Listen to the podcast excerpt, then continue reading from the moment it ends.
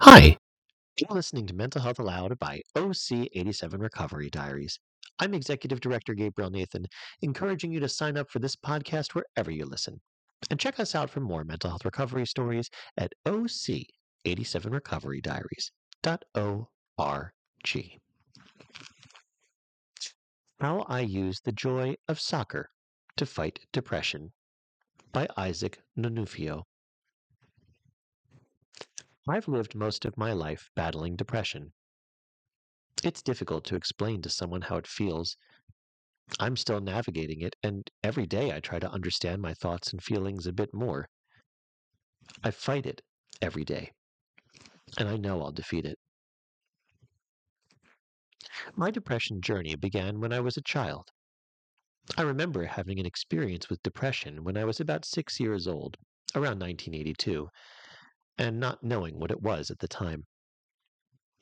I was too young to understand it. Back then, I used to play soccer with my friends in Accra, the capital city of Ghana. One day, I went out to play with my friends. When I got to where we usually played soccer, they were already playing the game. As I'd been playing with them all the time, I assumed I was welcome to join and walked onto the field. They told me they would not allow me to play, and they didn't need me there. As I stood there watching these guys, guys I thought were my friends, reject me, I began to shake. I felt as though a light had been switched off in my spirit and darkness had taken over. I felt so ashamed. To mask the humiliation, I told them that I hadn't come to play soccer, but I had just said that to test them. I walked away feeling sad and lonely. I didn't tell anyone about this incident. In the days that followed, I lost interest in playing soccer.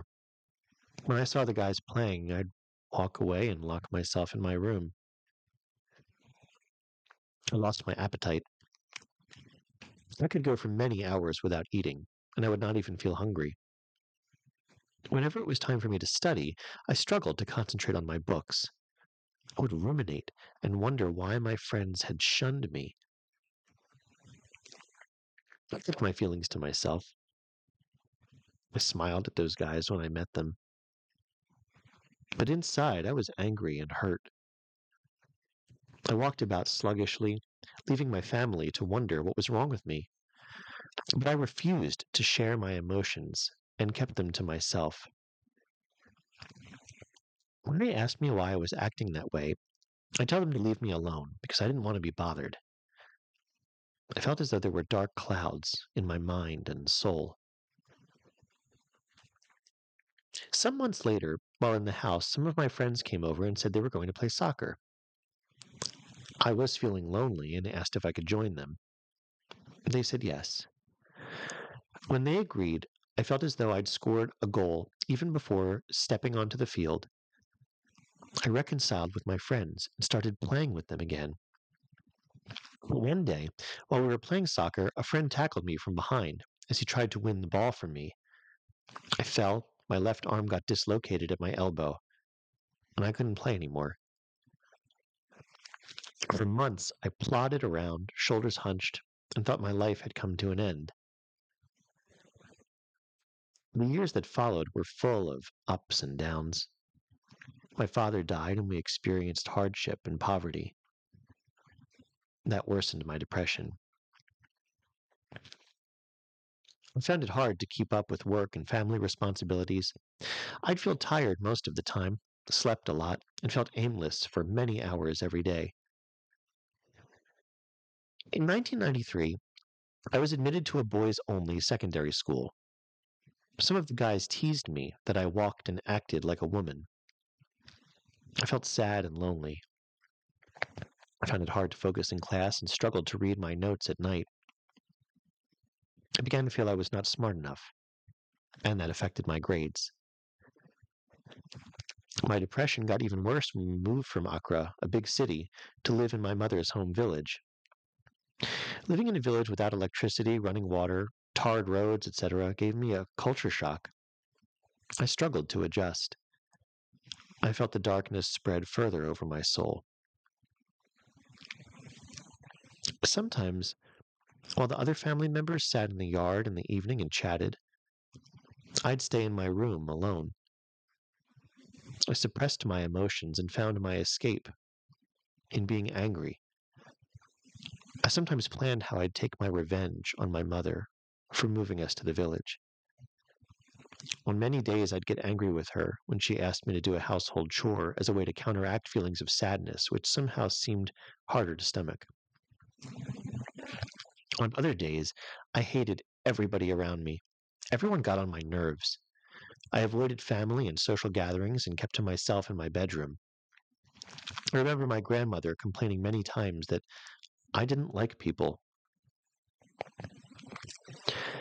In two thousand three, I was admitted to university and moved out of the village.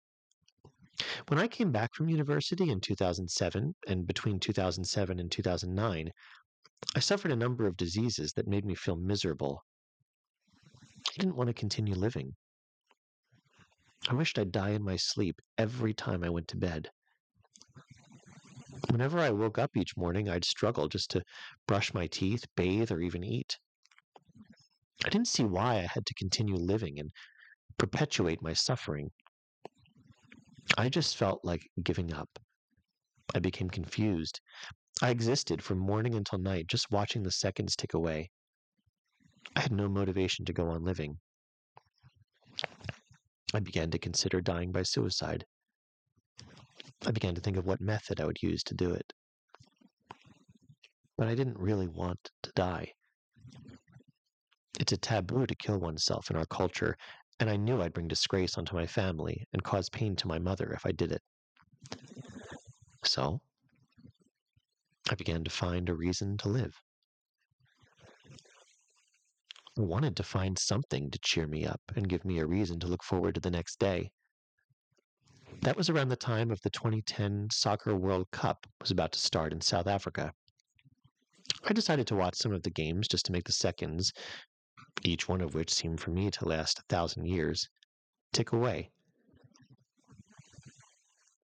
On the day Ghana played her first game against Serbia, I sat in front of the T V, but my mind wandered while the game played on. I managed to pay attention when the spectators would scream at exciting moments in the game. Ghana won the game, and to my surprise, I was excited. A feeling I've not had in a long while. I thought about the game in the subsequent days and looked forward to Ghana's next game against Australia. As the competition continued and the Black Stars progressed, I realized watching the games helped me to get out of my head. It helped distract me from all my sad thoughts. Whenever Ghana won and the players jubilated, and the fans poured out into the streets to celebrate, I'd feel happy too. I didn't go out to celebrate with them because I was sick then, but I cheered and screamed in the house. When I slept at night and negative thoughts came into my mind, and I began to feel miserable and tense, I'd recall some of the exciting moments of the game I'd watched. I'd ruminate upon those moments, and that would make me feel relaxed, happy, and positive. I'd continue until I fell asleep. I began to look forward to the games when I woke up every day, and I'd mindfully try to follow the most minutes of the games. For the ninety minutes that the games lasted, I'd be transported into a fantastical world where it seemed all my worries and fears vanished. My happiness reached a peak on the day Ghana beat the U S A two to one to qualify for the quarterfinals of that tournament. They were the third African team to do so. When the World Cup ended, I was sad that the competition had come to an end. I knew I'd miss the excitement the games had brought into my life. I knew I'd miss watching fans cheering and laughing. To try and relive those experiences to drive sadness out of my heart, I continued devoting some of my time to soccer daily. Even when our television broke, I followed the game on the radio a few times. I realized that while listening to the commentary, I'd imagine the events on the field. That helped to engage my mind and helped me to ruminate less upon the negative thoughts. So I continued listening to radio commentary. and the positive change continued. I'd feel happy for long hours every day. The confusion in my mind also cleared away. I began to feel more energized and positive as I continued the habit. I strode around with my head lifted high and my back straight, and I stopped oversleeping. Now I'm able to work for hours without feeling tired. I've been able to publish a number of essays and blog posts online, and now I'm a contributing author on one website. I still have struggles, but I've not given up. I continue to enjoy soccer and fill my mind with exciting moments from the games I listen to. It gives me the space to continue living and enjoy life, and that helps me to cope. When I was a child, I played soccer as a form of entertainment just to make me feel happy. Now, as an adult, I watch soccer as a form of therapy to help me cope with depression. But battling depression can sometimes feel like playing a soccer game, going down zero to three and feeling like you might as well just quit because it's over. But it's happened plenty of times. Teams have come back from behind to win games. I remember one game Liverpool F C played. They were down zero to three to Barcelona, but Liverpool found a strategy, stuck to it, and it helped them come back to win four nothing. So don't give up.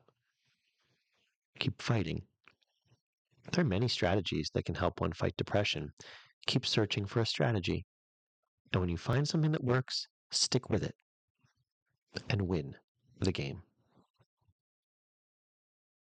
If you or someone you know may be in crisis or considering suicide, please call, text, or chat the Suicide and Crisis Lifeline at nine eight eight. Isaac Nunoofio is a freelance health, wellness, fitness, and nutrition writer, as well as a copywriter for hire. He is a Google-certified digital marketer, Content Marketing Institute-certified content marketer, and a skilled S E O optimizer. He has over ten years' experience helping bloggers and websites attract traffic. He also works with magazines, health professionals, hospitals, clinics, B two C and B two B healthcare companies, and brands to help grow their business. Check out his website, Isaac Health Writer dot com. And you've been listening to Mental Health Aloud by O C eighty-seven Recovery Diaries. I'm Executive Director Gabriel Nathan, encouraging you to sign up for this podcast wherever you listen. And check us out for more mental health recovery stories at O C eighty-seven Recovery Diaries dot org.